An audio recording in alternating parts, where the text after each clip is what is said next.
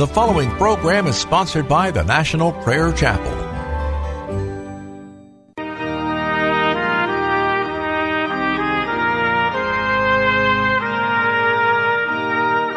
It's time now for Pilgrim's Progress Story Time with Pastor Ray Greenley.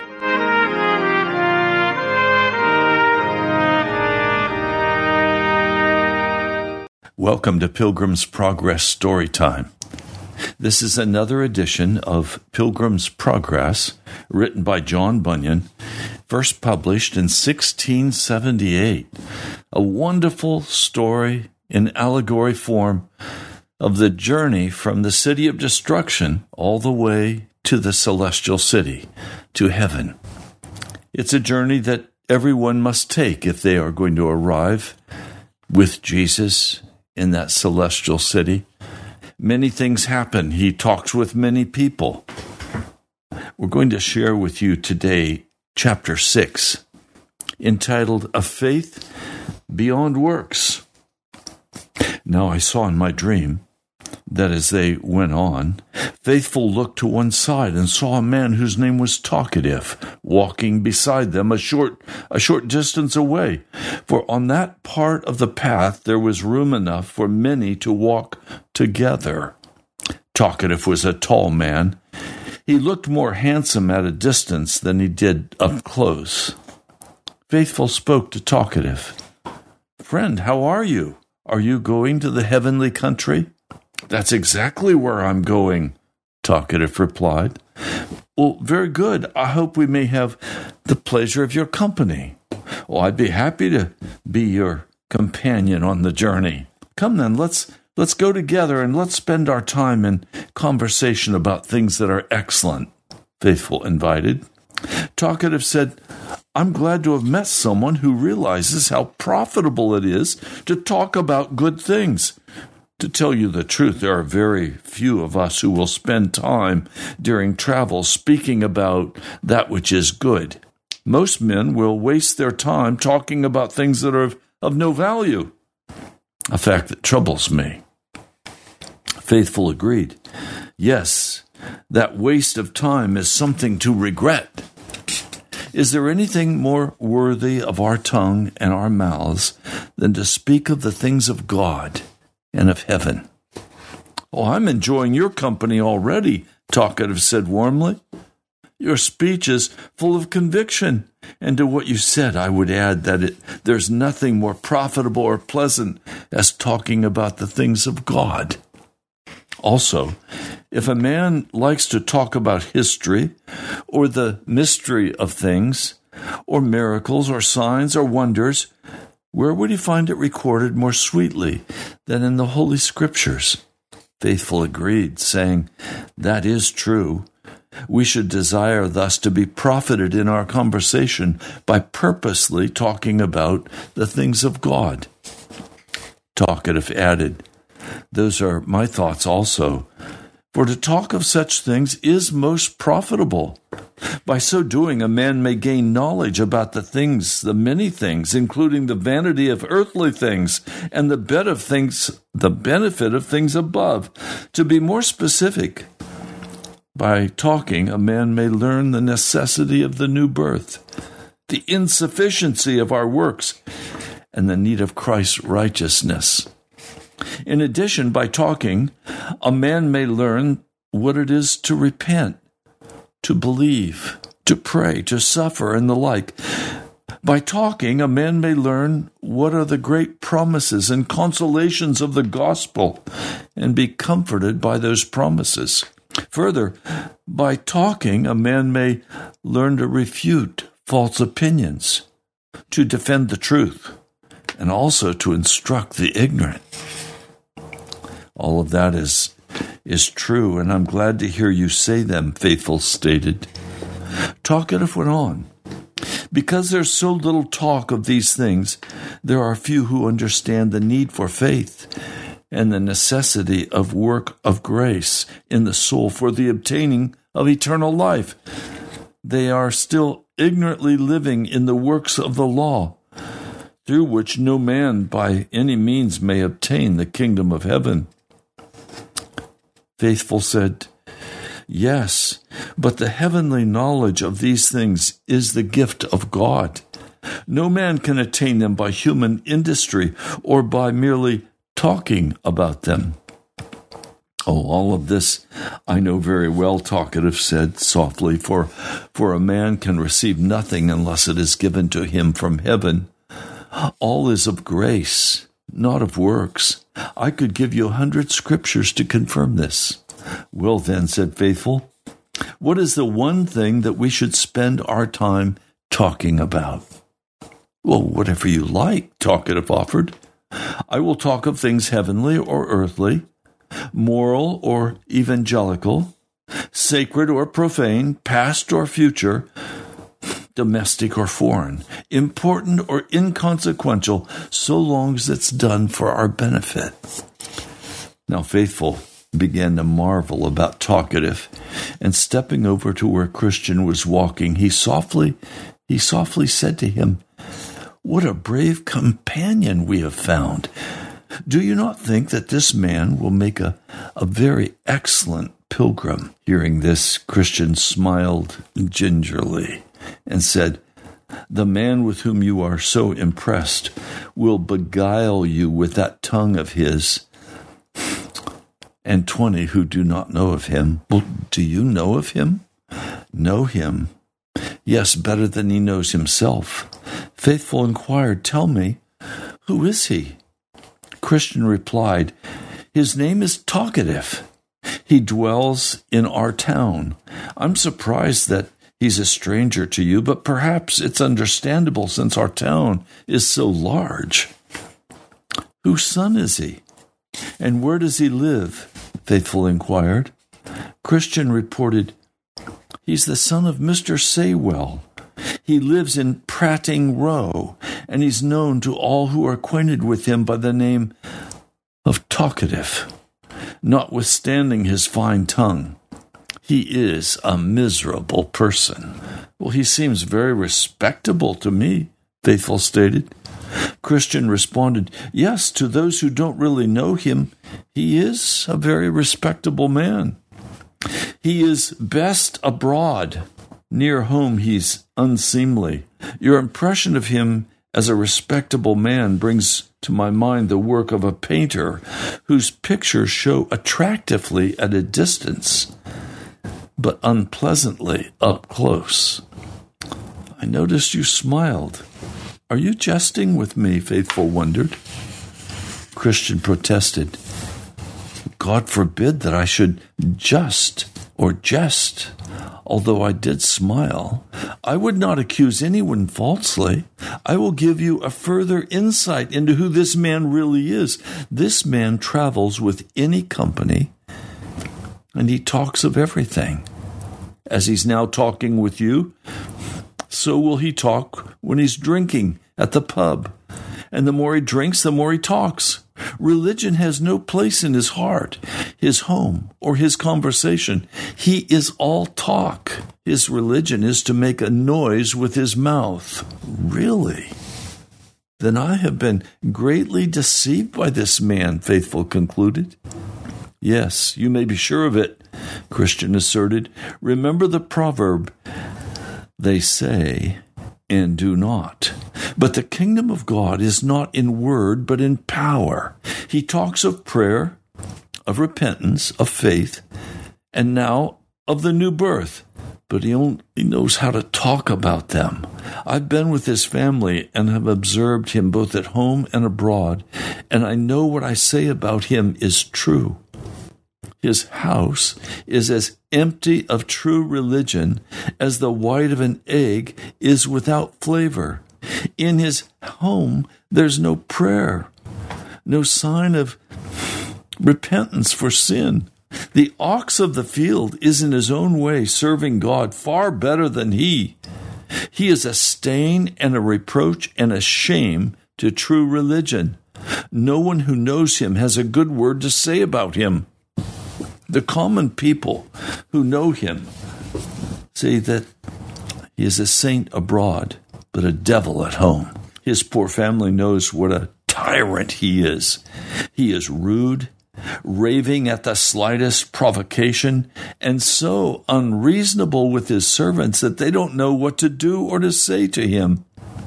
Men who have had financial dealings with him say that he is it is better to deal with a cheat than to deal with this man. This man, talkative, is worse than a cheat and far surpasses the worst criminal in his ability to beguile and to defraud. To make matters worse, he is bringing up his sons to follow in his footsteps. If he sees in his own children even the slightest tendency toward a tender conscience, he calls them fools and blockheads. He discourages it in every way that he possibly can, and he makes a mockery of them before others. It is my opinion that he has, by his wicked life, caused many to stumble and fall. And unless God prevents it, he will be the ruin of many more. Well, my brother, Faithful said, I'm inclined to believe you not only because you know him, but also because I cannot imagine that you would say these things slanderously or falsely out of ill will, but only because this warning is true. Christian went on. Had I just met him, I might have shared your good opinion of this man. Had I received a bad report about talkative from those who are the enemies of true religion, as often happens when evil men speak of faithful men, I would have considered those remarks slanderous. But based on my own knowledge of the man and the reports of good men who are ashamed of him and his company, I can assure you that he is as guilty as I am reporting.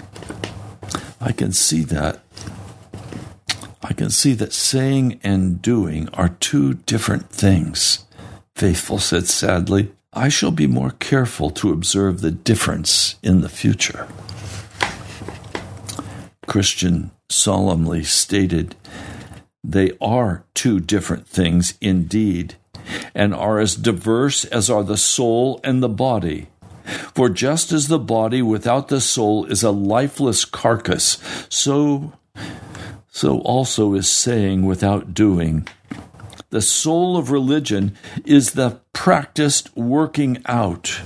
True religion and undefiled before God and the Father is this to visit the fatherless and the widows in their affliction, and to keep himself unspotted from the world talkative is not aware of this truth. He thinks that hearing and talking will make him a good Christian, and so he has deceived his own soul.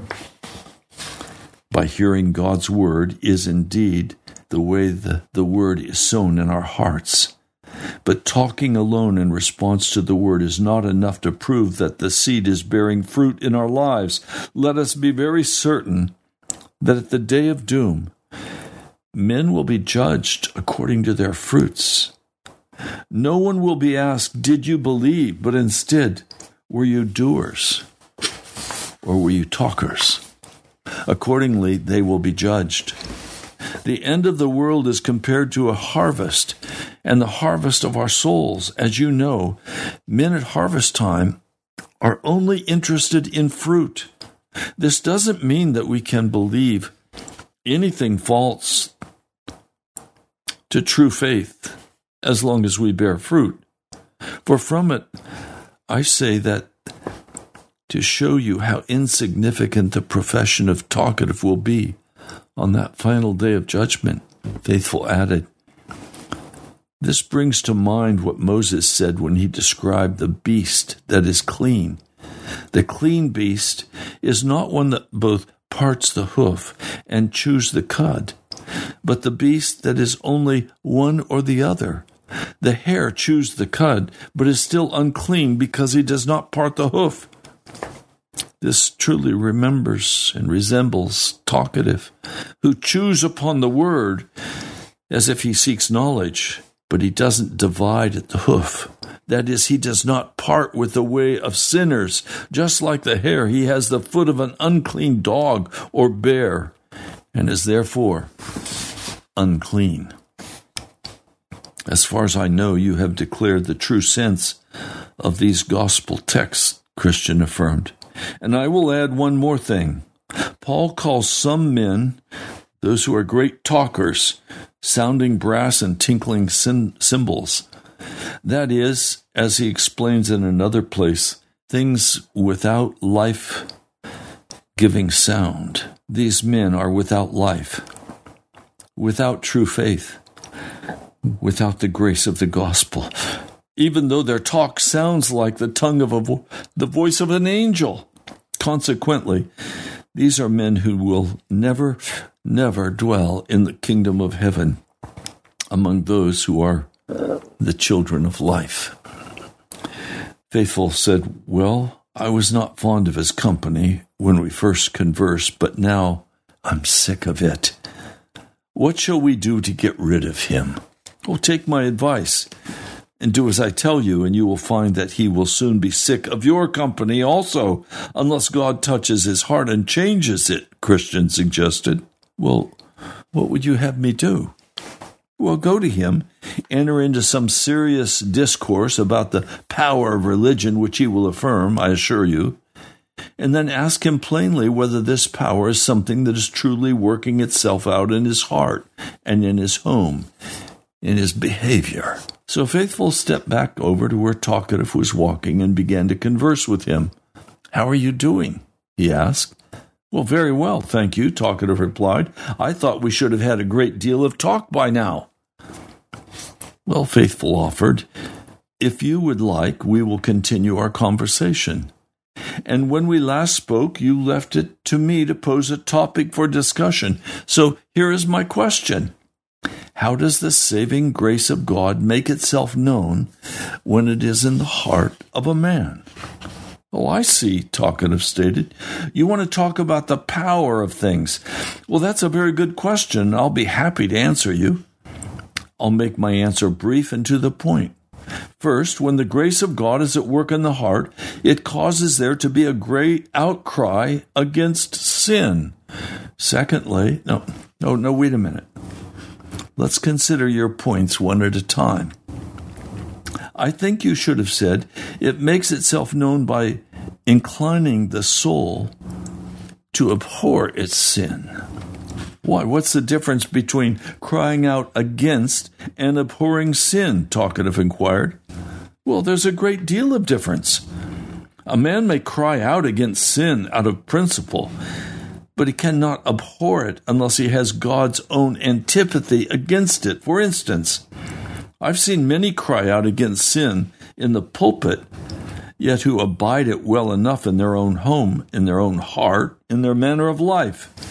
Potiphar's wife cried out against Joseph with a loud voice as if she had been very holy. Yet she would have gladly, despite her cries to the contrary, committed adultery with him. Some cry out against sin as a mother cries out against her child, and when she calls her a good for nothing and a naughty girl, and then next she smothers her with hugs and kisses. I think you're trying to trip me up with details, Talkative accused. No, I'm only trying to set things right. But what is the second way in which a work of grace makes itself known in the heart of man? Great knowledge of gospel mysteries, Talkative offered. Faithful countered. This sign should have been first, but first or last, it's also false. For knowledge, even great knowledge, may be obtained in the mysteries of the gospel without a work of grace in the soul. The truth is that a man can have an abundance of knowledge and still be nothing, and so consequently, no child of God. When Christ asked, Do you know all these things? and the disciple, they answered, Yes. He added, Blessed are you if you do them. He did not pronounce a blessing for knowing, but for doing. For there is a knowledge that is not connected with doing. He said that he knows his master will, master's will, and does not do it. A man may know like an angel and yet not be a Christian. Therefore, the point you make is not true. Indeed, to know is something that that pleases talkers and boasters. But to do is that which pleases God, not that the heart can be good without knowledge. For without knowledge, the heart is empty. But there are two kinds of knowledge. The first is alone in its bare speculation of things. The second is accompanied by the grace of faith and love, which causes a man to do the will of God from the heart. The first kind of knowledge will serve the talker. But a true Christian will not be content until his knowledge results in sincere works that please God. Give me understanding, and I shall keep thy law. Yea, I shall observe it with my whole heart. Talkative protested. You're trying to trap me again. This is not edifying. Well, then tell me another way in which the saving grace of God makes itself known when it's in the heart of a man. Faithful charged. Not I, for I see we shall not agree. Faithful offered, Well, if you will not, may I have your permission to do so? Oh, you're free to say whatever you want, Talkative said. So Faithful began. A work of grace in the soul makes itself known either to the one who has it or to onlookers. Where God's grace is truly at work, it produces conviction of sin as the converted soul becomes aware of its defilement of his nature. And the sin of unbelief, a sin that he now knows with certainty will send him to hell unless he finds the mercy of God by the hand of faith in Jesus Christ. This new awakening of the soul works in him to produce sorrow and shame for sin. But that's not all. He also finds revealed in him the Savior of the world and realizes the absolute necessity of clinging to him for life. When he desperately clutches onto him. The awakened soul finds that his hunger and thirst for the Savior increases just as it is promised. Now, according to the strength or the weakness of his faith in his Savior, so is his joy and peace. So is his love for holiness. So are his desires to know him more and to serve him more single mindedly in this present world. But although I say that this work of grace is partially discovered by the sinner, yet it is very seldom that he's able to conclude that this is a work of grace. Because of the corruption of his earthly nature and the continued faultiness of his reason, he's likely to misjudge the work that's going on inside of him. Therefore, in him who has this grace, there is required very sound judgment before he can, with some assurance, conclude that this is the work of God's grace. To others, it is made known as follows 1. By a confession of his faith in Christ, and 2. By a life that is answerable to that confession. To be specific, a life of holiness, of heart holiness, family holiness. And by life and conversions, and conversations sharply distinguished from the world. Such a man inwardly abhors both his sin and himself for sinning, suppresses sin in his family, and promotes holiness in the world. He does not do this by talk only as a hypocrite or a talkative person may do, but by a practical demonstration of a godly life in faith and love through the power of the word if you have no objection to this brief description of the work of grace and how it evidences itself in the life of a true believer, then I will ask you a second question. Talkative calmly stated, My part is not to object, but to listen. Let me hear your second question. Well, it is this Have you experienced what I've described? Do your life and your conduct testify to prove of it? Or does your religion consist of words only without deeds to attest to the truth of them? Please, if you want to answer me, be careful to say no more than what you know God above will say. amen to. Say nothing that your conscience would not approve. For it's not the one who commends himself who is approved, but the one the Lord commends. Besides, it is a great wickedness to say, I am such and such, when my conduct and all my neighbors would say completely otherwise. Well, we're out of time for today's broadcast. We'll pick it up here next week. You're listening to Pilgrim's Progress, the story time. God bless you. I love you.